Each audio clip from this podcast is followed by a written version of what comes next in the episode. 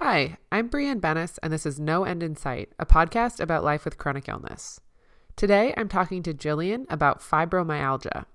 I connected with Jillian through a chronic illness Facebook group, and we recorded this interview back in June. This is one of my first interviews, and my microphone was missing at the time we recorded, so I apologize right now for any and all sound quality issues. The intro and like the beginning and the end of this interview are a little bit abrupt, so that's kind of what I'm talking about. We ended up talking a lot about medical marijuana and legalization, which is funny because when we recorded this, I thought that recreational marijuana would be available in Massachusetts by July, and she was talking about the problems with legal gray areas in Canada. As it turned out, Canada has since completely legalized recreational marijuana, and Massachusetts still hasn't finished the process. We also talk a lot about the way chronic illness impacts your family life, and I really appreciate everything that Jillian shares about her own experiences with marriage and raising kids while living with fibro. As usual, I refer to my own health a lot throughout our conversation, so if you want to know more about that, then check out episode one. And of course, I've got my normal disclaimer this podcast is not intended as a substitute for professional medical advice, diagnosis, or treatment. Make sure you talk to your practitioner about any questions or symptoms.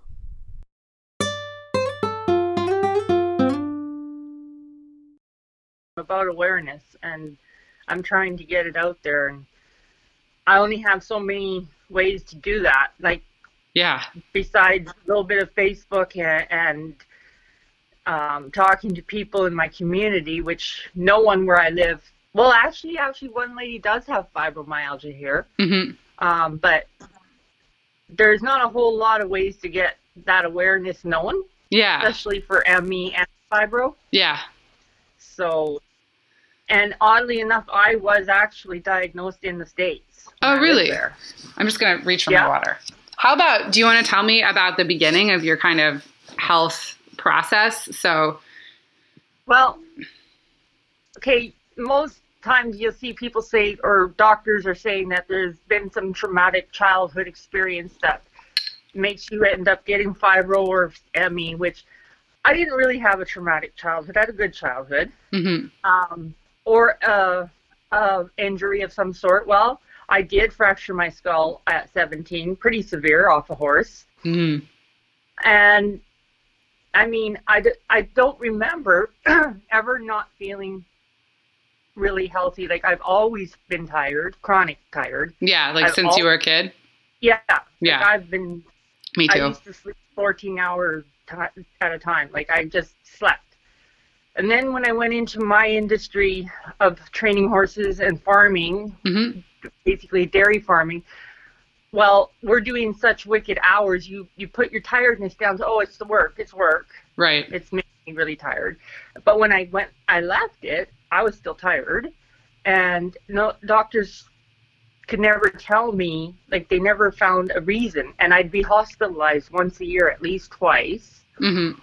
and really sick, like vomiting, and not being able to keep anything down. And they never. They're just like oh, you're just, uh, you've got a virus or something. We'll keep you in a couple days, dehydrate you, and you can go. So it looked kind of like stomach flu. Yeah, that's what. Like a regular twice a year stomach flu, just yeah. like, jeez. But the difference is, for the first part of my life, I didn't have the pain that I started getting. So. So you were really tired for decades. Would it be fair to say? For how long? Decades.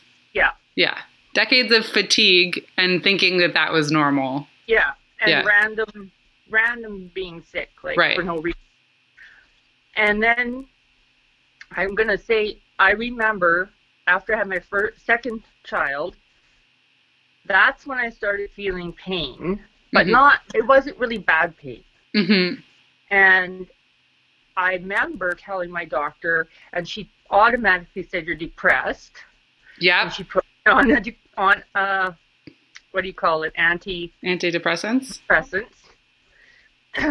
and like I remember saying to her, I don't have any reason to be depressed. I'm not depressed. I don't, you know, I have everything I want. Blah blah blah. And she still said, no, no, you can be depressed. So I, I took the meds. Mm-hmm. And and what kind of pain was it? Like joint pain or kind of generalized yeah. pain or neuropathy? Joint pain. Yeah. So then, of course, I continued on with farming and with the horses and everything, and, and that's kind of what's I probably I couldn't say that's what kept me going is my horses, but Mhm. um, anyways, so then, so my daughter was born 23 years ago, my my second child, so 23 years ago is when I started feeling the fibromyalgia part of things, but I didn't know it. Right. You just thought you were tired and you were starting Well, to and- ache, and the maybe that pain. Pardon? And the doctor told me I was depressed. Right. Yes. So, you know, This is a common theme. yeah, we, I mean, fibromyalgia back, we, I don't even think, I don't even think it was a word. Right. I don't think nobody used that word back then. So I went through life just thinking, oh, this is the norm. And then when I moved to the States in, what year was that? My daughter was then 13. So like ten years ago. Yeah. 10 or 11 years ago. Mhm.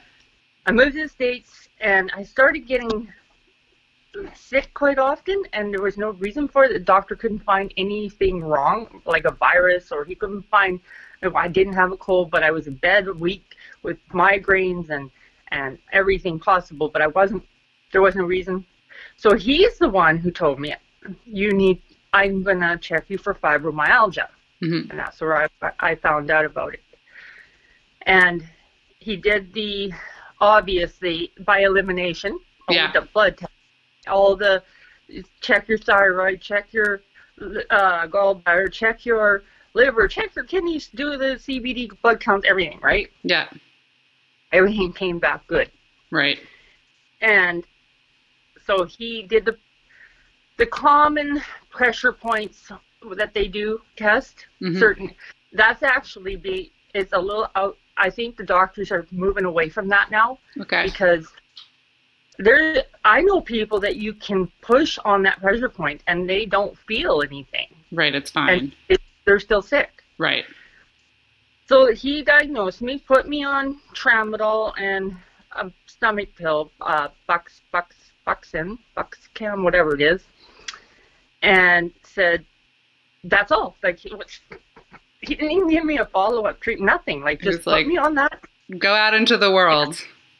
So I went on that, and I felt better. And the tramadol made me feel very nice and relaxed and level-headed. And Mhm. I thought, oh, okay, this is the answer, and I was happy about that. Were you still on antidepressants from before No, that? I stopped. you were I off those. stopped. Okay. I stopped. Uh, probably three years into t- starting those that first set of them, I Mhm. stopped. And Because they weren't helping the problem that you had. helping. no. Right. So, and then my changed doctors, we moved and stuff. So, but I always put it down to it's my lifestyle. hmm It's what I do work. Maybe that's what it is. Physical work, long hours. Yeah. But then I was away from it for so long, and it was still happening. So I thought, well, this isn't normal, right? Right. that's the one thing about the states that I love, and I and healthcare is a huge debate. I know between Canadians and Americans, Yeah. but I'm in the states. I got my diagnosis, and I got it pretty quick. Whereas here, it would have been a whole different story. I'm telling you. hmm you kind of get what you pay for there. Of course, I was married to an American hmm um, but I still wasn't covered under uh, health care, Medicare, Medicaid, or anything like that. hmm I paid for everything. Right. And in a sense, when you when you pay for it, you get your results and you get looked at. And I kind of like that idea. Whereas Yeah. here, you sit for five, ten years and wait. Right. So after I moved back to Canada, I was like two years in the States, and I was on that tramadol net. I noticed when I got back to Canada, the tramadol stopped working. The Okay. pain, the pain, well, the pain was always there, but not as bad. Pain was getting back to being high levels. Tiredness again, blah, everything. hmm Memory loss, all the cognitive functions were going. hmm So luckily, I have a friend here who knew a doctor, a specialist for multiple sclerosis. hmm So I went to see him. Well, he also was started. Well, he written many books, and he was not a fibro expert, but he knew enough about fibromyalgia to help me. Mhm. So I went with him, and he put me on. What I didn't like is he put me on about eight to ten medications. Oh wow. I- Yeah, It's a lot. one for pain, one for your sickness, one for your anxiety, one for your memory, one for the. yeah. And I hate pills. I hate taking them. I absolutely don't like putting drugs in my body that I don't need to. Yeah, I think that's fair. Like, I'm not anti medication, but it's hard when you're getting Yeah. so many thrown at you that you can't really tell what is really helping and what isn't. So yeah, so he was good in one way, and but in the other way, he he prescribed way too many pills all the Mhm. time.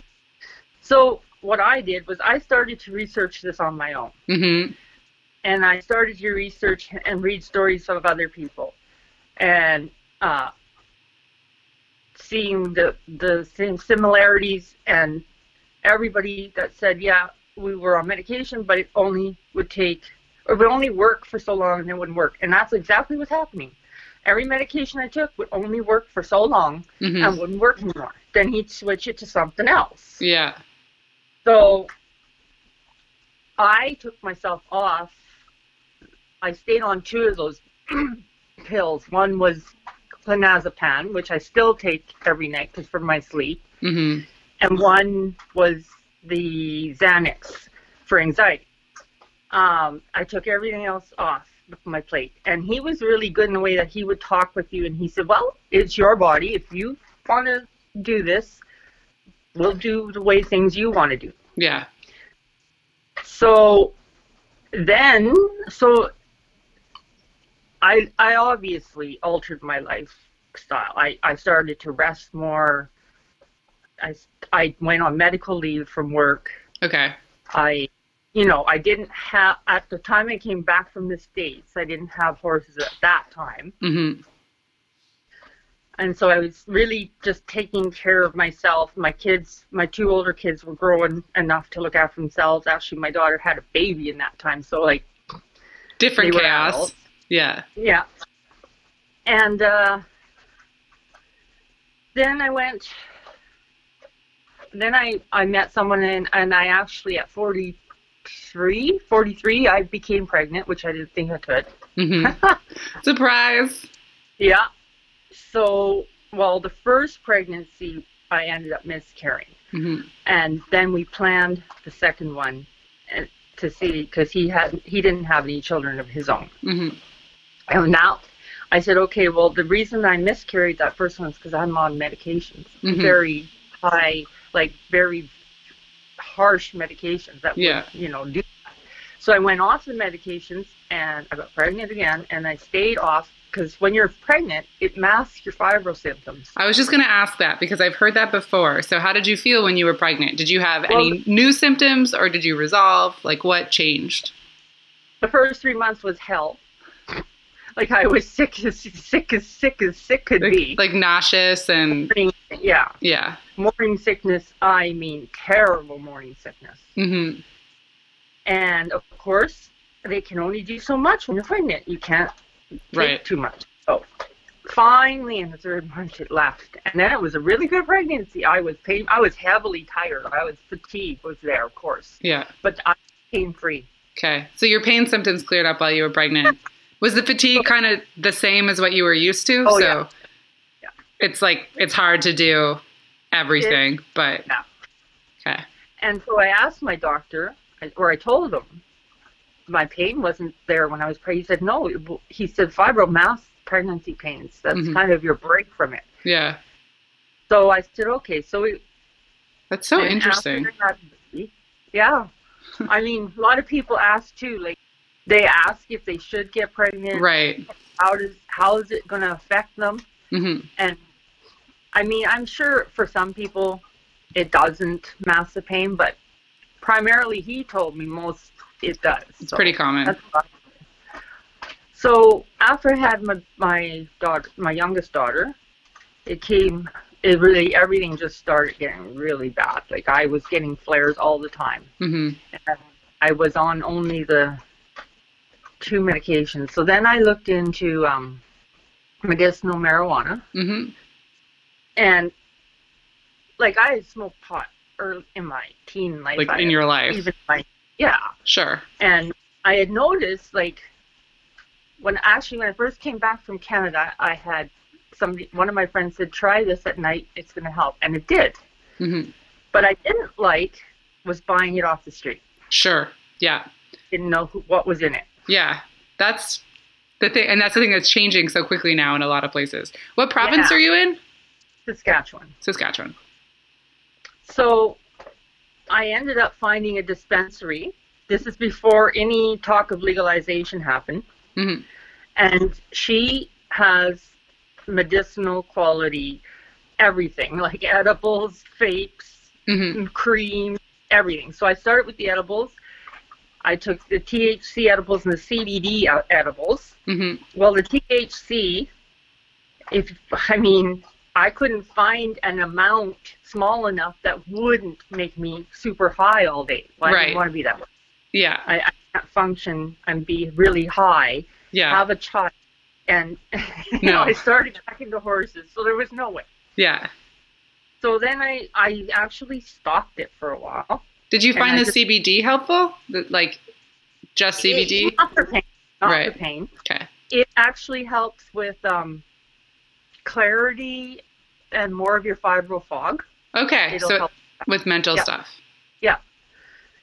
And the THC, like I said, it, it took the pain away, but Not if you wanted to Yeah. right? So I went away from it for a while, and I've been living with pain for, geez, over 20 years. I'm. It's almost like I'm so used to it. Like I, Mhm. I'm always in pain. It doesn't matter. I'm in pain, and you get you just get used to it. Yeah. So I went away from it for a while, and it's expensive. Yeah.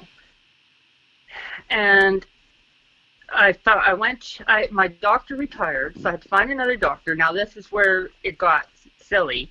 Finding another doctor that knew anything about fibro in Saskatchewan is a joke, Mhm. or ME, Mhm. and then one that'll support you doing medicinal marijuana. Sure. So I got my medicinal. My I actually have my license. A card. So I tried a few doctors. I was called a drug addict. I was sent to a psychiatrist who was supposed to help me get off drugs, which I was not on. Right. You weren't it wasn't like you were using it constantly or were worried about your consumption. Yeah. So the psychiatrist said to me, "Why are you here?" And I said, "Well, because the doc- this doctor sent me here." He goes, "Well, it says that you're addicted to drugs." I said, "Are you kidding?" Yeah. And so he assessed me, and he said, "You're not. You're not Like- relying on drugs." No, he's like I'm not worried. So I actually was gonna give a my piece of my mind to that doctor, but I never did. And I hunted around, and I found this other one, and he actually sat down and listened. Mhm. Like a lot of doctors, they want you in and out. They don't want to hear what you're talking about. Right. get down and fast. He actually sat down and listened. And I told him everything, and he said, "Well, okay, I'll be honest with you." He said, "I don't know enough about medicinal marijuana, so I can't support it, but I'm not going to be against it." Yeah. So he said, I'm, "I can't, I won't prescribe it right now, but I'm willing to learn about it." Mhm. And then he said, "The fibro part," he said, "I'm not an expert." He said, "But I think between you and I, we can work together."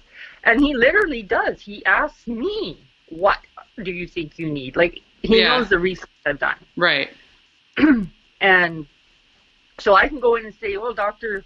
Juggernaut, today, uh, uh, or, you know, this, uh, like right now, for example, I'm going off an antidepressant I'm on with. Uh, again, I was very, anxiety was very out of control. Mhm. And so I'll go in and I'll say to him, this uh, citalopram, I'm not going to take it anymore because I don't need it anymore. And he'll say, okay, and he'll sign me off. Right. Or when he put me on Cymbalta, I'll, I research every medication I go on. I research it, Mm-hmm. and I said, doctor, do you know that this stuff is going to kill me faster than the fibro or the Yeah. So I said, no. I said, I'm not going on this. No problem. Like he's very good about that. That sounds incredible compared to what a lot of doctors are like in my Oh, I know. experience. Like he'll he'll and and he's very accommodating. Like um, most times now- now I have to wear sunglasses and else I'm sensitive to light really badly, right? Mm-hmm. Um, he will like say, do, do you want me to shut the lights off? And and he is he's told me what kind of sunglasses I should get. And hmm like he's really good that way. hmm Nobody's not a, no other doctor did that Right. other than my specialist, and of course he's Retired. Right. So, so that's good. I got all that. A good doctor right now, hmm and I also found out from uh, another guy that's got fibromyalgia in the city that he found a doctor that's really good about it and actually has prescribed him medicinal marijuana and did it for free. hmm So that was really good Yeah. because you know I paid ninety bucks. when I Yeah. had- Oh, for the card, for the consultation. Yeah. and I had to get a, a psychologist from Vancouver to give me the prescription. Gotcha. Like, so, I mean, maybe the medical community is starting to real, or I actually don't think the medical community thinks that it's harmful. I think the pharmaceutical company has told the medical community, we don't want this on the market. We don't want this being used because it is, it's beneficial Right. and it's going to take away from all our products. Yeah. And we're not going to make any money. Yeah. Yeah, that sounds about right to me. So so that's kind of where you are now. So what so are you working now in some- No. no, not working cuz you So- said cuz you went back for so you took a medical leave I know quite a while ago. Yeah, then I went. How did that work? I went for, then went back to work for a while, and then I said, no, this isn't. I can't do this. I'm Mhm. not a productive worker. Right. I could go in and I could maybe do three hours, or I'd have, and they were accommodating. I got extra long breaks. Mhm. I could, you know, go sit if I needed to. I, if I missed a day, it wasn't a big deal. but that's not a, to me, that's not a productive worker. That's No. that's that's, I don't like that. So I quit, and my doctor said, "You're ready to apply for disability." Mm. and he wrote a letter and he was very good at how he wrote that letter because it was truth and it was written properly Mhm. according i was denied Mhm. I was going to say that's a hard process, isn't it? yep With- especially with stuff like this. yeah Does it's Now, through CPP? I haven't done yeah, it. there's Okay. two different ones right Okay. i think Oh, there's temporary and there's permanent, isn't there? Something like that. well here we have the cpp disability or we have disability through social services Okay. now so if you're on social services and you get a disability like my daughter right now who's been either she's got what i have or she has ms they did a spinal tap the other day they're going to find out for sure hmm she's on social services right now because she can't work hmm and if she ha- whatever comes the result comes out of it she will go on to social services disability because she never worked enough to make to put into cpp Okay. Which is if for because I'm recording this and we share it, CPP is Canada Pension Plan. yeah Yeah. so i was denied hmm So then I kind of took it as like, what do you do? Like with fibro and, and me, you don't have a, sometimes you don't have a whole lot of fight in you, right? You No, get, right? it's You just give up. exhausting. So I just did little odd jobs here and there to help out. My spouse works full time, so that's a, a good thing. hmm And then I decided to try again hmm and again denied. hmm And then I went to uh, an advocate Okay. who specialized in this. Okay. And it took me, so that was two years, three years. Then it took two years with the advocate. Uh, and I have the stack of paperwork that she did. Yeah. It's like, it's like that. And the way she wrote it was brilliant because what they go by is Uh, they deny you bec- pro- prolonged and severe. Okay, so fibro and ME are prolonged and severe.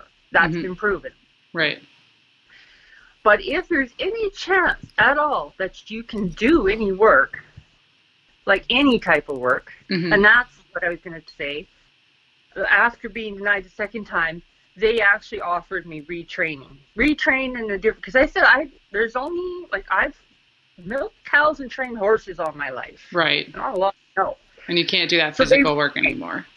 Yeah. So they retrained me, and I took a youth care worker course because I thought, well, I used to work with youth when I was really young in Vancouver and help them out. That might be something I'd enjoy. hmm I did the course, finished it, got a job, and it, it's just uh, it's too. The government part of it is too uh, stuff that was going on within the system. I didn't agree with hmm with care work and foster care and all that. So That'd be hard. I actually, and plus a lot of the places you have to work uh, overnight shifts, so you're up from 9 p.m. till 9 a.m. the next. I can't do that. That's I couldn't do that. No. No. I physically I could not could- do that. Couldn't. Yeah. So, so I didn't. I mean, I went to the school and everything, but I, uh, and they did leave, let me off without going to find a job in it because of my my disability. It was getting worse as I was schooling. So. Mhm. And so when you Then- say it was getting worse, what was that like? So the more pain, more cognitive issues, things like oh, well, I used to read. I used to be a, a avid reader. I could read a book in a night. Now Mhm. it takes me a month because Yeah. I read the same page fifty times. Right. It's like you don't retain it. You don't. Yeah. Yeah. I I used to be a writer. I I've published writer, and I can't do that anymore either because Mhm. I can't focus long enough. I can't find the words. I can't. I I'll. It just doesn't sound as good. yeah. And so all the kind of like math and I mean sometimes I can I'm pretty good but other times I I can look at something very simple and, and just not I don't know what it is. hmm it's just because your mind functions that way. Yeah. And it's hard, I think, like from my experience, is just how unreliable it is. So it's Yeah. like kind of what you're talking about with school or with a job. It's you could show up one day and be totally competent and then maybe nothing happens or maybe you don't sleep well and you show up the next day and you're just staring at whatever work you need to do. Like I'm supposed to figure this out. Yeah. Stress stress causes flares Yeah. And of course, when you're in school, you have exams and stuff. Well, that's that stresses you out, Mhm. right? And then, oddly enough, although I was probably, I was 40. What was I? 40. Trying to think. My daughter was only two when I went back, so I'm 49 now. See, I can't even think of Yeah. simple math. No, in my a- early. Okay. All the other girls and a couple guys, they're Yeah. in their twenties. Yeah. They're just out of high school. Right. So they're still in the high school mode. yeah. So then you you're dealing with with drama and stupid. I was thinking like this is stuff that even in high school I didn't have to deal with. Yeah. I, you can hang out with me and you can't. And, oh, why didn't you come to this party? And oh my god. Yeah. You're like, I'm glad not to be 20 anymore. so um after I got out of the school I was glad. And then my spouse came to the understanding that I can't like work full time. So I found an advocate Mm-hmm. So that's when you started looking. and then she she wrote it in the way of saying yes it's severe and prolonged but they had to look at the fact that even though i have good days and if somebody was to hire me the quality of work that i could do is what's questionable. I cannot be a productive employee. Hmm so she really went on with on that part of it, and I think that's what made them change their mind. What they because they seen like, even though she can maybe go to work two days a week and be great, the other four, she's not going to be productive. Right. And what company is going to keep you? And what's the, I mean, I guess the government might not care, but from my perspective, I've been thinking about a lot. It's also, what's the harm being done to you if you force yourself to go to work on days when you know you're going to pay for it? You know, Yeah. like if if there were magical jobs out there, which there aren't really, but I think there should be, where you could there weren't deadlines and so you could choose to do work on your two productive days and then choose to rest on those 4 days when you need to rest. I think like Yeah. mag- if that magically existed, that could be good for your body, but we kind of we ruin our productive days when we have to push ourselves through those other days. It's like a Yeah. terrible cycle. And so then they did the uh, a nurse uh, supposedly that's knows about fibro and ME. I'm I'm not sure how much those CPP CPP nurses know, but hmm I I thought here we go again. It was taking a long time. I wasn't getting a reply, and then I got a phone call and she said, "We've approved you," hmm and I was like, "Whoa." So I got approved for my CPP disability, which will carry it till I'm 65, and then you go to your old age, right? right. Um, so they ended up pay, putting me on that and giving me back pay till my diagnosed year of 2006. Oh wow. So, and you know what? The money was great and everything, but what I was really happy about was finally they uh, uh, they accepted this. They Yeah. understood. The acknowledgement. Yeah, and for everybody else out there that's trying, it'll make it a little easier. hmm So that went through good. I'm on disability, but I do have the option to make mm, up to I think it's fifty four hundred dollars a year without. I was going to ask about though- that. Yeah, you don't even have to tell them. Okay. So I ended up. I'm the type of person that.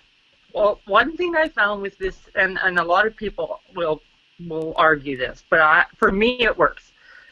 I can't lay around and sit around hmm even though I'm in pain or I'm tired, if I do that, I seize up and I'm in worse shape. Yeah. So I make myself every day. I move about.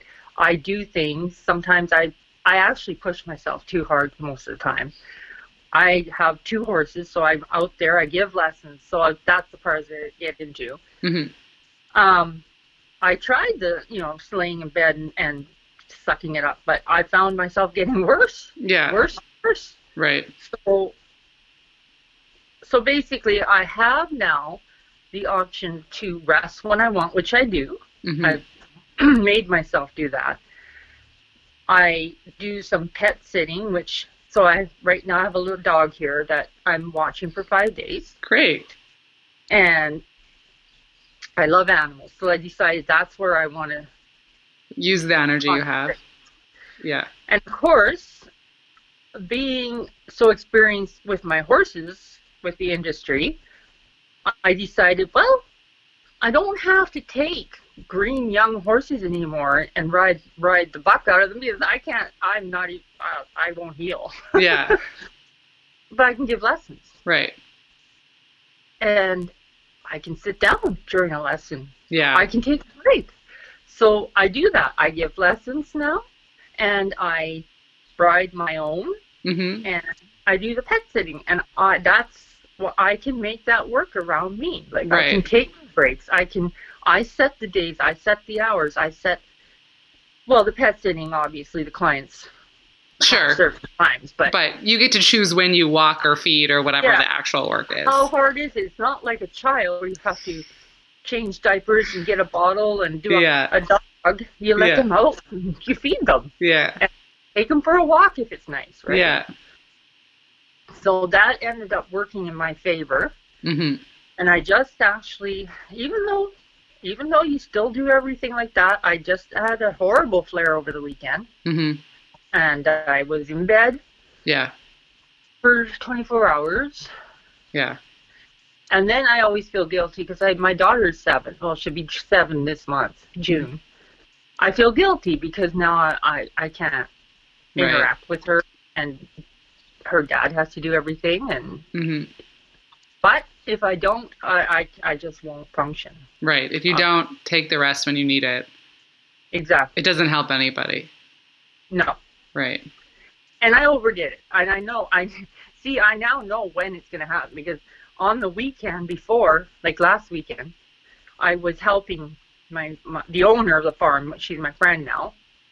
I was helping her clean out sheds, running shelters, and I knew. I thought I'm gonna pay for this. Yeah. And of course I did. hmm but at least it was only like it was about a, a one day 24 hours in bed but a week of more pain than usual and now it's just starting to level out again so it's not Mhm. so bad yeah. and oh yeah and i did end up just a few months ago i went and i did go back to that dispensary and i asked her what can i take that's not going to get me stoned Right. like why I haven't been back. I just so she recommended vaping and she said two parts CBD to three parts THC. okay. And honestly, that does not get you high, but it takes the pain away. hmm Oh. So we we found you've yeah, been trying we that. found a good balance. Yeah. So I bought a vape pen Mhm. and uh, she gave me a vial of CBD the mix Yeah. I still have it. Like I, she, I said, how long will it last? She said, depends how many, ti how much you vape it, right? Yeah. Totally. I know people that sit there and vape every ten minutes. Yeah. I only use it when I'm in big pain Right. and to help sleep sometimes. And Yeah. I don't lie. Now, here's the the thing, and I have to find out legally in Canada because now, if you get caught driving, oh. like DUI, right. but it's zero. What is it? Point? No, it'd be more than that. The percentage of THC, I think, would render me to, in the eyes of the law, impaired. hmm So I need to find out. Okay, if I vape today, and I drive tomorrow, Right. And- pull me over. This shows up. Obviously, we all know THC stays in your system for Yeah. months. right. Yeah. How are they testing that and what? Yeah. That's a good don't- question. I never thought about that. Because I, I guess I've never thought about how it compares to alcohol, which you obviously you process out of your system very quickly. Right, and THC stays in your system for months. Right. Months. And now they're like they've been advertising it's it's the same thing as drinking. Right. You're going to get charged the same. And Yeah. if I lost my vehicle, I would that would do me in. I wouldn't be able to get to my horses. I wouldn't be able. Right. I live in a small town. yeah. I mean, you need it. I walk that far. So, you know, I'm going to have to find out the laws on that because Yeah. How and your kind of what your ratio is in terms of like how much how much is there when you use the vape pen. Yeah, However, however much is the most that you use it, how much is in your body the next day? That's a good Yeah. question. Whatever the Yeah. equivalent of a breathalyzer is. exactly. Yeah. So I don't know. I just right now it's still like the dispensaries are still they can go and take uh shut them down still. So Yeah. she's open, but sh- she's got a really good uh oh what do you call it?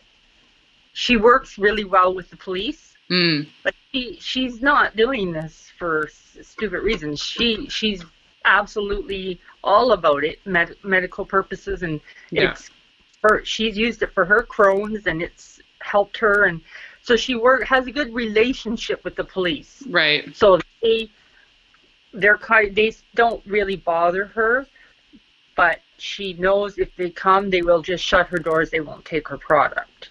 That's So that's good. yeah.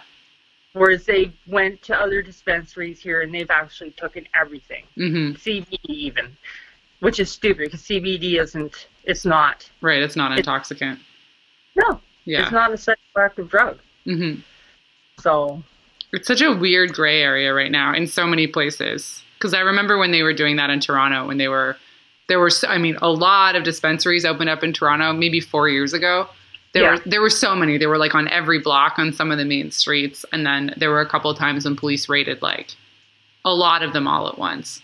And it's Yeah. I'm sure I'm sure some of the people running them are like shady, and a lot of them they were doing it because they knew it was going to be legalized soon, and they were trying to get ahead of the market. But there are lots of people who who know that medical marijuana can be so helpful, and they just want to help. No, So- exactly. Exactly. Yeah. So But yeah. So then I have a couple other like direction questions. Are we still good for time? I'm charging my watch right now. Yeah. So if we're still good for time. So you said like you've done lots of research and you've researched all the medications that you've ever tried. Is there anything else that's come up while you've been researching? Like I know people will get I mean this happens to me, so that's partly why I'm asking, like into wondering about environmental stuff or diet stuff or like supplements or have you gotten you know, have you gone down any of those wormholes in your research? Oh yeah. yeah. Definitely. Yep. I um first of all vitamins. Yeah, I take uh, vitamin B12, which Mhm. really helps with energy. Yeah. I mean, I make like Speedy Gonzalez, but it, But you notice a difference. and vitamin D, Mm-hmm. and that's especially helpful for me because of my age. Mhm. And uh, actually, probably a multivitamin and an extra vitamin B12 Mm-hmm. because there's not enough in your multi. Mm-hmm. And then I went, I researched uh, like different foods. So I went off red meat, which I found helped my IBS a lot. Okay. So I, I went off red meat. I eat lots of fre- veggies and pro and fruits, and I stay away from. Very rare do I have deep fried stuff anymore. Mm-hmm. Hot and spicy stuff bothers my stomach now. IBS is a huge symptom of fibro, Okay. and uh, I think definitely looking up the foods that we eat and picking the healthier ones is the way to go. Mm-hmm. Um,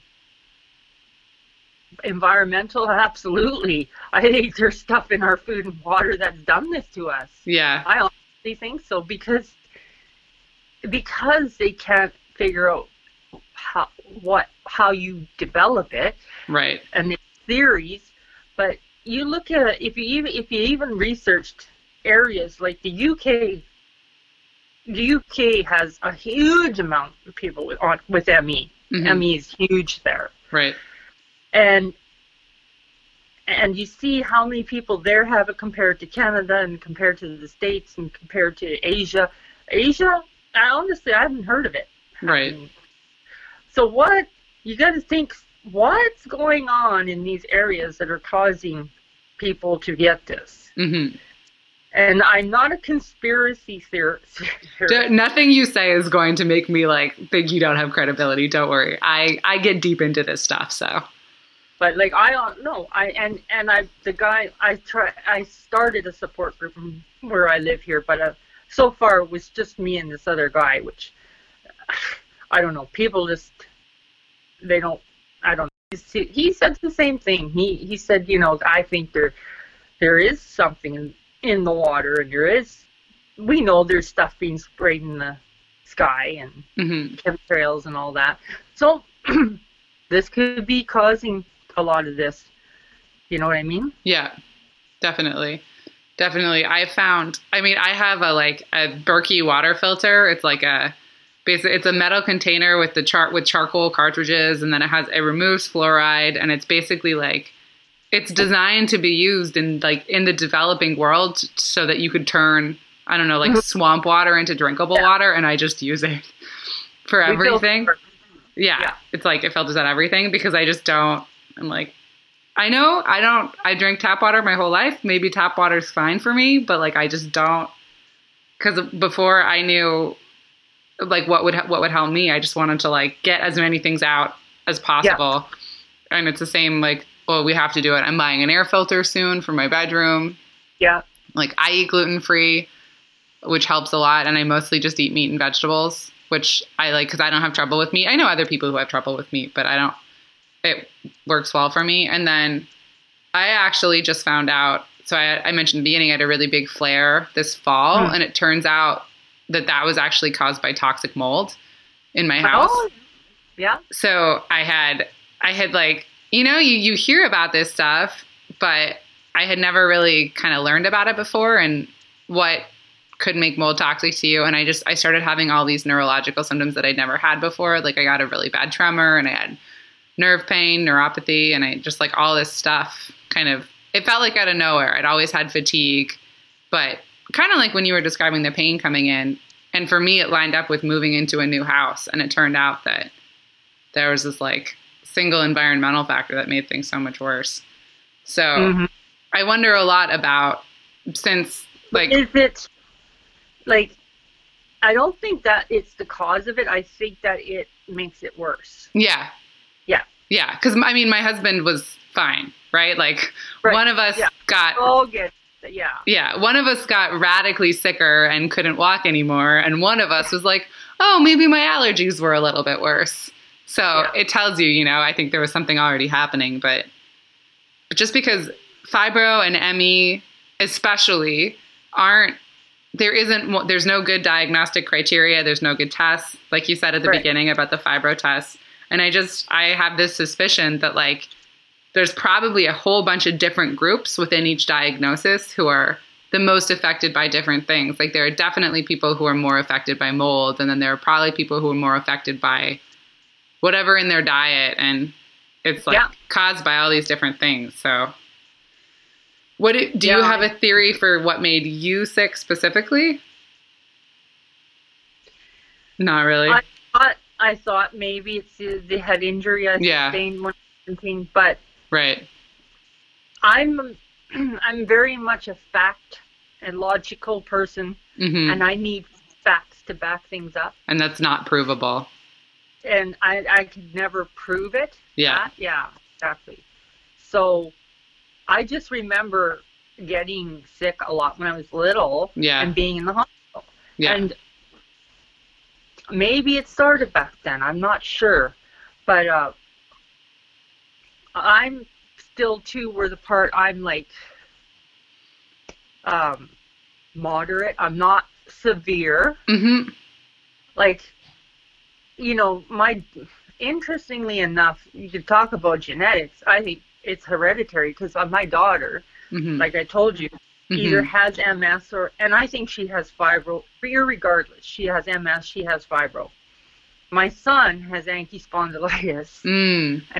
and I also think he has fibro. hmm Now, um, genetically, I think that it's definitely possible to pass it on to your children hmm because I've I've heard of other people that said, yeah, my my my daughter has it or whoever, right? Yeah. Um, but and now where was I going with this train of thought? Well, I was just saying, do you have a theory for you? And you said maybe the head injury, but Um, you, if you can't really know.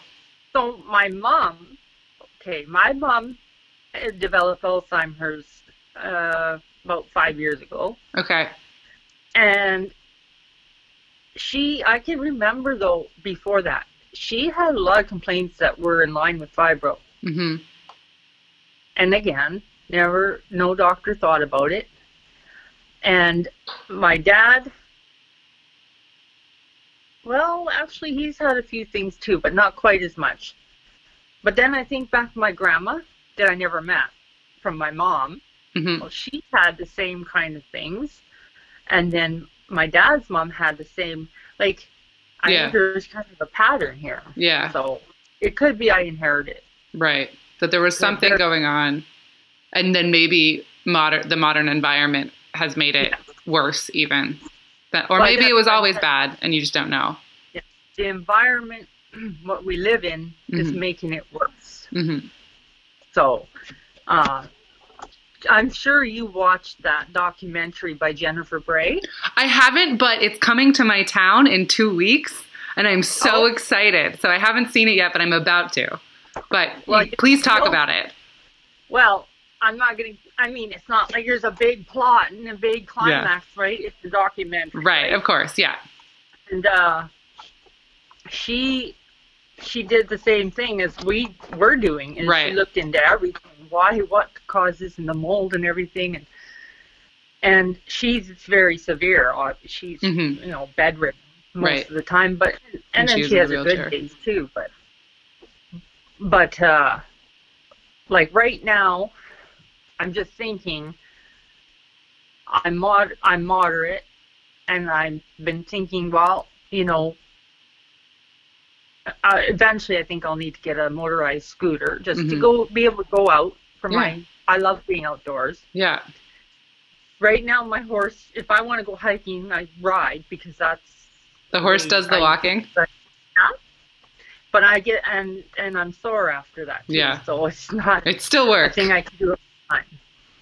But uh, just thinking about when you see the how severe some people are, like it's scary to think that you know we can get to that, and maybe we won't, but we won't. We don't know. Yeah, you can't We- know. And that it can happen kind of suddenly or like you Yeah. and and sometimes you know like you mentioned you work too hard on the weekend or maybe on Friday and then on the weekend you had a rough day and then Mhm. you you still expect to bounce back but sometimes it takes longer to bounce back and you just like it's a funny thing to be reckoning with all the time I think. Oh, exactly. And have you ever had people say, like, do you find that you have a people that don't understand? Yeah. Yeah. I think Yeah. that something that is becoming a theme kind of in the, like these conversations that I started to have is exactly that. It's like how do you explain it to your friends and family if they don't see it? So, you know, like my husband gets it because he he's the one who like feeds me when I can't make food for myself and so he can Yeah.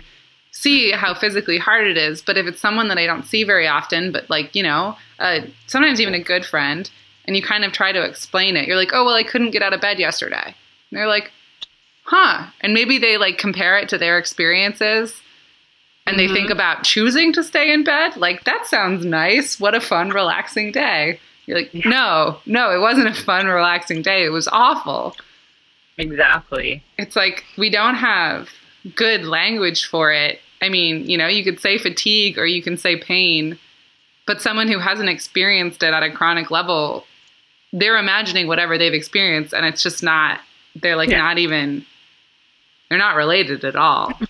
No. I think that's a problem with doctors too. Like one of the reasons that a lot Yeah. of doctors don't understand is you use those words to them and they just like you're it's like you're speaking a different language. Yeah. Exactly. And then I also think like, does this? I mean, especially since you've been navigating it for so long, like people have trouble understanding the chronic part of chronic illness. So if you get the flu, and if you're getting the the flu twice a year, if you get the flu, people like expect you to get better. So maybe they'll like bring you soup or something. You know, people people make gestures, but they make gestures expecting that they only have to make one or two gestures because it'll be over soon. Yeah. And when you have chronic illness, you're like, it's kind of never going to be over. Like sometimes it'll be good and we can have a more normal friendship, but I might need accommodations indefinitely. Yeah. And Yeah. like, what is that like? You know, people don't get it. One of the reasons that I want to start, that I'm talking to people more is like, I hate that we don't see it in like movies or TV or anything. You don't see and like any of them. So there's like there's the ME fibro kind of world, and there's kind of the chronic Lyme world, and then and then there's like everything that's autoimmune, hmm which is a pretty big category, and then there's like genetic conditions. This is my mental map. Genetic conditions are like so like anky, a- ankylosing spondylitis, losis, but you know the one. and then yeah. But and uh, and Ehlers Danlos, I would put kind of off over there too, EDS, and like you don't see people with any of these conditions represented anywhere. So if you don't know somebody who's living with chronic illness, you could very easily have no idea, just like how it works or what it's like. Whereas, I mean, like the flu, you just know people, and then there's like a million movies about cancer and Alzheimer's now. So people only have context for a few ways that health can kind of break down. You know what I mean? the I think for one, um, Jennifer Brady this documentary has put a emphasis now, and I think there's going to be more, more documentaries, more shows, more stuff about Mhm. uh, chronic ill. Well, I'm going to say ME and fibro, yeah. and uh, they really, really outdid themselves this year with the millions missing. Yeah. A lot of cities represented, Mm-hmm. not in Canada, not one. Really. I was so disgusted with that, and Yeah. um, like I said, when I put a ad up here's putting a support group, I said online, and eventually we could all meet, right? hmm If it's in my area. Well, I had one lady say, "Yeah, I have I have fibromyalgia," and she never got back to me. hmm And then this one guy, and it's really me and him right now. Yeah. And uh, how do you how do two people stand up for the sickness in this big country? You can't. Right. More you need more people on board. hmm And these people that did these uh, did the millions missing. I mean, these are sufferers. They were not well, and Right. they went anyways and stood up. Like mm-hmm. it's just it's amazing. I just I don't understand how for such a techni- technologically driven society we are that we're not further ahead. Yeah. You know what I mean? Yeah. And uh,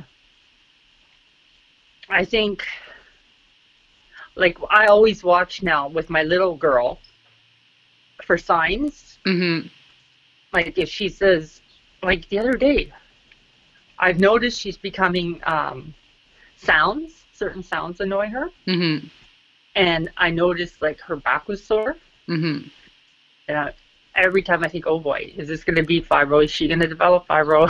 Yeah.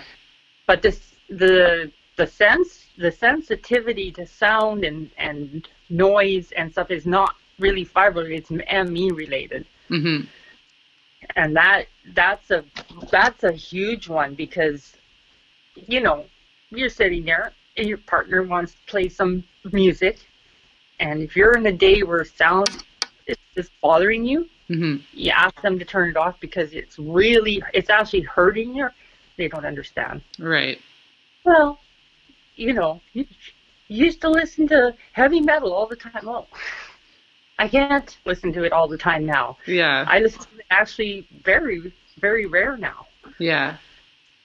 Or light. Like I have shades on all dark curtains in all the living room and my room. hmm I have them drawn most time. Today's the light's not blaring in here so bad, so I actually have them open. hmm um, if he comes home, he whips open the blinds, and, I, and I put my sunglasses on. Yeah. I can't tolerate it. Yeah. And do you get migraines? You mentioned Oh, them. yeah. Yeah. You get them ongoing. Yeah. Yeah. And that's another thing. I can't find anything to take a migraine away. Tylenol doesn't touch it. No. Advil doesn't touch it. None of the medications over the counter touch it. hmm That's how my my husband he went through a period where he was getting really bad cluster migraines, and he had never smoked pot before in his life, and that was when he started looking at it, and it was it was the same. It was like medical marijuana wasn't available in every state, but like you know they ran so many tests, everything came back fine. He was Mhm. on a bunch of prescription medication, and nothing made a difference, and it was just the only thing that Yeah. could even touch it. Yeah. Was it legalized in Massachusetts now? So it is in transition. Basically, it, they did a vote. I think before I moved, I just moved to Massachusetts, but they did a vote for recreational, so full legalization, um, and it was supposed to come through like last year, maybe or at the last election, and it was supposed to start in January, and then they pushed it back to July so that they would have more time to, you know, sort out whatever licensing issues. But I think July 1st is when it's supposed to become available. And so they have however many licenses to be able to sell it. And then medical was already legal. So first they let medical dispensaries apply for recreational sales, and then they opened it up to other people. And so apparently on July 1st, you'll be able to purchase it. But they're going through, I think, Mass- I think one of the reasons is the same thing that's happening in a lot of cities and states is that once you legalize it, what do you do with all the people who are in prison for like petty drug offenses, basically? So Or have no records because of them? yeah, exactly. And so it's like it's happening piecemeal. A lot of cities are forgiving people and releasing people if they just if they only have marijuana charges. But it's like kind of a legal wormhole or like wormhole is maybe the wrong word, but quagmire. It's a legal quagmire once you legalize something that's been illegal for so long. Well, that in Canada, they're saying anybody that has a criminal record, they're thinking they'll just expunge that hmm if it's anything to do with marijuana, If it's just marijuana. and uh, which would be good for a lot of people here because then they could go to the states Yeah. because you have that on your, At your all? record. You can't Yeah. not even chance. Nope. Yeah. I mean, like, luckily I didn't ever have that. My spouse does, and he can't go to the States. hmm So if that happens, it'll be a good thing. Yeah.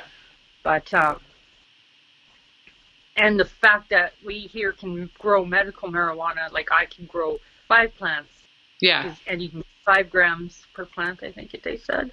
Yeah. or five, five, yeah. So I can legally have them in my house. But now, now here's there's another conundrum right now. There's nothing been done about these criminal records. So if Mhm. I'm growing mar- marijuana in my house, it, he's got a criminal record because of marijuana. Is he going to get in trouble? Am I going to get in trouble? Right. Right. Right. So, and it's a small community here, and I know the RCMP. Yeah. them quite well. And I don't want any issues and No. problems. Like I don't I don't need that, right? No. And I mean they're still taking kids away from parents that have caught with pot, so like it's not a good thing. Right. Wow. But I, at least I have my license to back me up if something happens. Like, hmm But I don't carry on me. I don't ever take my pen with me anywhere. Mhm. I don't I don't even risk it. Yeah. Because like the lady told me, they can take your stuff, but they won't charge you. Hmm. So I'm not even going to give them the opportunity to take it. Right. Just don't even go there. Yeah. Yeah. so it'll be interesting, and uh, and they're figuring ways out right now how they're going to tax it, and they're doing what's going to profit them, right? The government, like Mhm. they're they're making they're trying to figure out a way that's going to profit them. Yeah. I mean, of course. and if they don't like i said I, if you if you overcharge you're just going to drive the black market deeper like hmm people are still going to go underground to get it to get it cheaper and hmm so i think they're just trying to figure out a balance right now. Yeah. hopefully uh, right now what did i pay for? Hundred dollars for and this stuff has lasted me now two months. So that's not bad. No. So if it stays at that i'll be happy Yeah, and when you're buying like the vape inserts, I mean, I don't know how big it is. I'm just pulling my fingers out. But when you're buying something that's a little bit processed, you're also like, okay, I, I know that like work has gone into this and it's easy Yeah. and there's a product here, as opposed to like flowers where you're like, well, if I if I trusted somebody that wasn't credible, I could maybe pay less, but yeah it's a production. No, line. not here. I wouldn't even try it. There's been too many cases, especially with uh, fentanyl being laced into it and stuff. Mhm. It's not even worth the risk. no, Not worth the risk. no. So, and mostly, I've never really bought off the street per se, but I would buy from a friend who bought from a friend that was doing was the dealer, right? Right.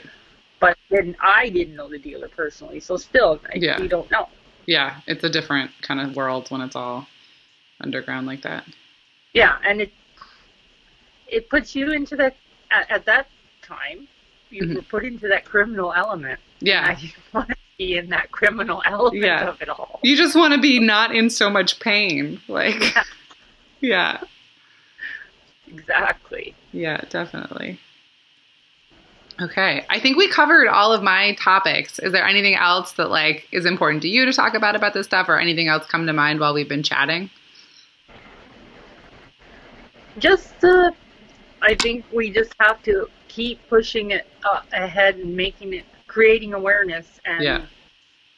and making it known and stop calling it the the uh, silent sickness or the the invisible sickness. Let's make it in, let's make it visible. Let's Mhm. make it known Yeah, because it stays this way that it's not. It, it's not going to get anywhere. There's no mo- no one has any motivation to fix anything when Right. everyone's like quiet and sleeping, which is how they feel. Yeah. And and a lot of people need to start just talking to their doctors more and and tell tell their doctors what they've done for research and what they know, and then you'll be surprised how the doctors will. A lot of them, like mine, Mhm. will start asking you for Mhm.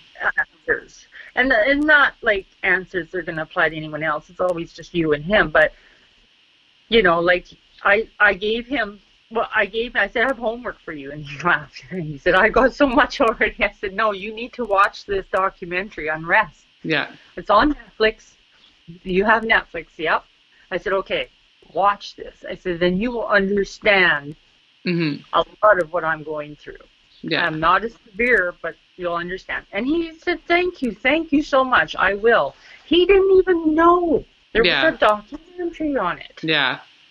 Yeah. You're like, this is important. That's there's some books and some there's some other documentaries that I really like as well. There's a Lyme documentary called Under Our Skin that's I think it's kind of I haven't seen Unrest yet, like I said, but I will in two weeks. But Yeah. um it's it's a similar kind of thing. It follows it talks to patients and it follows them through a little bit of treatment and then it talks to doctors and goes through the problems they have treating because of like the politics around it because Lyme is really politically charged for some reason. Yeah. And I- so it just like really captures that well. yeah. Um, the other thing is you're going to take your spouse with you to see Unrest, right? Yes. Okay, good. Because it also goes over the caregiver's role. So her spouse's role. hmm and how I mean literally they get they get into tough, not huge fights but they they get into some pretty harsh arguments hmm and but how he stands by her like, this guy is incredible he's Mhm. he stood by her like he's incredible but he's also got a ma- he's just connected to the media in such a huge way that that's why they could do this documentary Yeah. but um, bringing awareness to the people that help you and look after you that's Yeah. so important because Yeah. they can just like when i looked after my mom with alzheimer's you can burn out you can get to the point where you cannot do it anymore hmm and so it's good that anybody that's associated, like a spouse, somebody close, like a spouse or or even like a parent or whatever, to see that documentary and read the literature with you to understand it, to Mhm. help understand. hmm Yeah. So you'll see, you'll see it in the documentary. You'll go, oh my God, my husband was like that. At one, I remember him doing that. Yeah. You'll I was doing that too. Like, Yeah. like they get they get in the fight over mold. Like it's hilarious, Yeah. really. But it's you know Oh yeah. It's we you'll know. yeah. I mean, we just moved because of mold, and so now we're going through the process of like throwing away or cleaning all of our stuff, and and he's doing most of it because like one, he has more energy than me, although I've been doing a lot better since we moved, and two. I like shouldn't be exposed to the stuff that was kind of out and about in our house before it's cleaned because it could make me sick again, although probably less sick like this. Yes. And so as I've been feeling better, I'm getting more like relaxed about it. And I'm like, no, I don't think we need to be that crazy about cleaning. And he's like, no. He's like, it's not okay that you're not that like you were so paranoid before and you're letting it go. It's good that you feel better, but like don't feel better to the point that you make yourself sick again. That's not what we're doing. We didn't Yeah. do all of this work to just like get lazy at the end. Like, okay, right, of course. So it's funny. But yeah, it's a whole it's like a full-time project for both of you when one of you is sick and one of you is taking care of the person that's sick. Oh, I, I absolutely agree. And how many? And I've seen tons of uh, relationships end Mhm. where because the the partner can't deal with the sickness anymore. Um, they can't because there's so many things they have to give up Yeah. too, Yeah. and and huge parts of a rela- that what make a relationship like um, intimacy and that you read most most most people with our sickness don't have a huge you know intimate life Right. and that that can make a partner wander. And Yeah. a lot of a lot of us have even said, you know, you we if you find someone, we'll let you go. Like we're not going to try and keep you because it's not fair to you. Right. My spouse says no, he wouldn't do that. But Yeah, but it's it's it's yeah, it's in your brain when you're going we're committed or we're married. Sure. Yeah. And I'm no longer able to be in this relationship the way that I hoped to be or wanted to be. well, who wants to make somebody go through that? Yeah. Like and, and all the caregiving and giving up vacations or or activities or whatever. I want somebody to live their life to fullest. Yeah. and like I said, I still at least have my horses, and I've got my my my little one and my grandchildren. Mhm. Uh, but if you're in a relationship and you don't have any other hobbies or any goals or anything, and Yeah. you go to work every day, that gets pretty redundant. Yeah. It's hard. So. Yeah. But yeah, uh, a lot of people in the in the, on our our fibro sites, that's that's a common theme. Yeah. common. And I didn't think it was until I started seeing it. And I'm like, oh, I'm not the only one that feels this way. Yeah. Yeah. That thinks about it this way. Definitely. But he but he says that would be unfaithful and he wouldn't be unfaithful. So It's like not wait how long see. Let's see how long he can go through it. Oh, yeah, you just never know. I mean, I like I think it's super interesting when people are healthy and open. They're like, you know what? Like we really care about each other, and maybe we can't always be everything to each other. I don't know. I, I'm sure there are like lots of different kind of examples of how people navigate that when there's illness involved that I'll probably learn more about as I'm talking to more people. Well, yeah. Yeah, You don't have children, right? right. Right. Are you planning to? It is a question right now, partly because of all of this, because we're going. I, I, I just coming out of a flare right now. I my sister has three kids, and they're they're each three years apart, so they're all born kind of close together.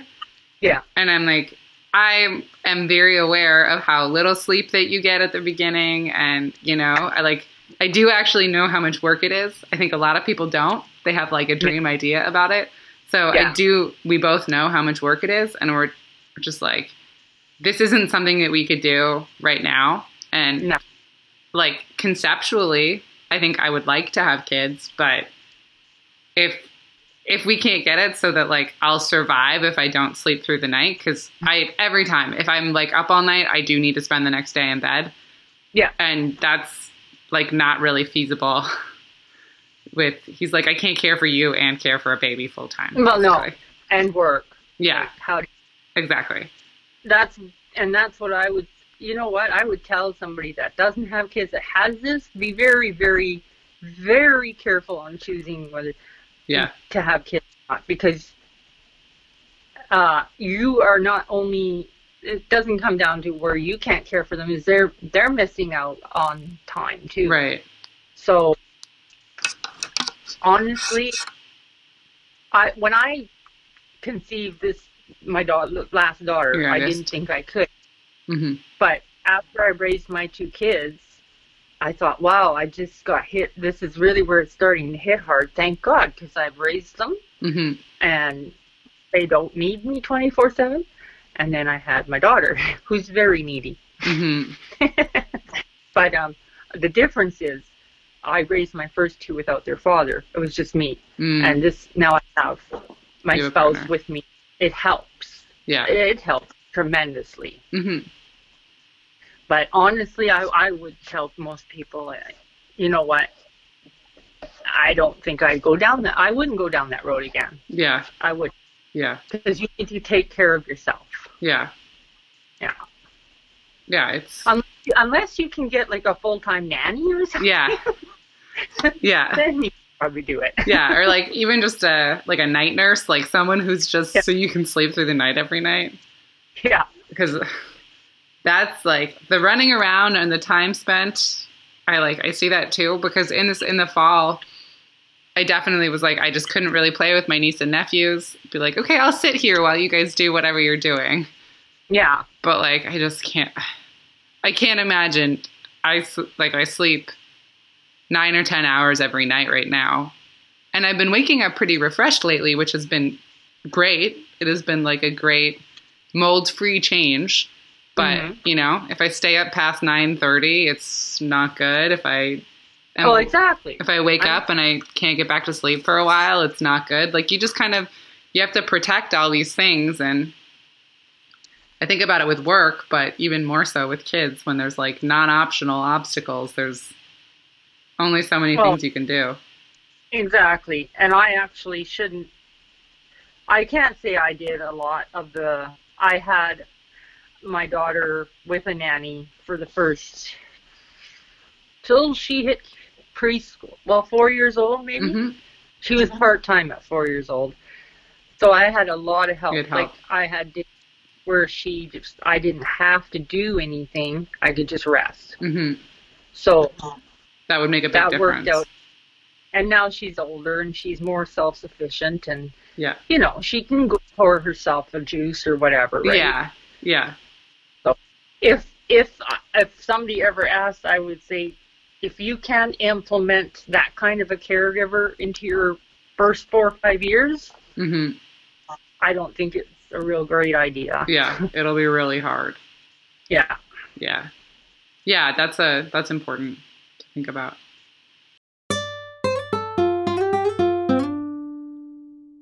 Thank you for listening to the sixth episode of No End in Sight. I've got even more interviews recorded already for future episodes, so make sure you subscribe on iTunes, Google Play, or wherever you get your podcasts. If you want to commi- commiserate with me on Twitter or Instagram about day to day life with chronic illness, you can always find me at BennisB. And if you want to share your story with me, just head to noendinsight.co and click share your story. I would absolutely love to hear from you. I also recently started a Facebook group called Chronic Hustlers for people living with chronic conditions who are self employed. It's pretty small right now, but I'd love it to become a place where we dig into all the questions about working and running a business while prioritizing your health. Last thing this podcast is supported by my cross stitch company, Digital Artisanal. When I'm up for it, I make simple modern patterns that you'll actually want to hang in your home. For me, cross stitch is a perfect way to occupy my mind and my eyeballs during flares when I mostly watch long TV marathons. I recently released my fall pattern collection, and I'd love it if you checked us out at digitalartisanal.com.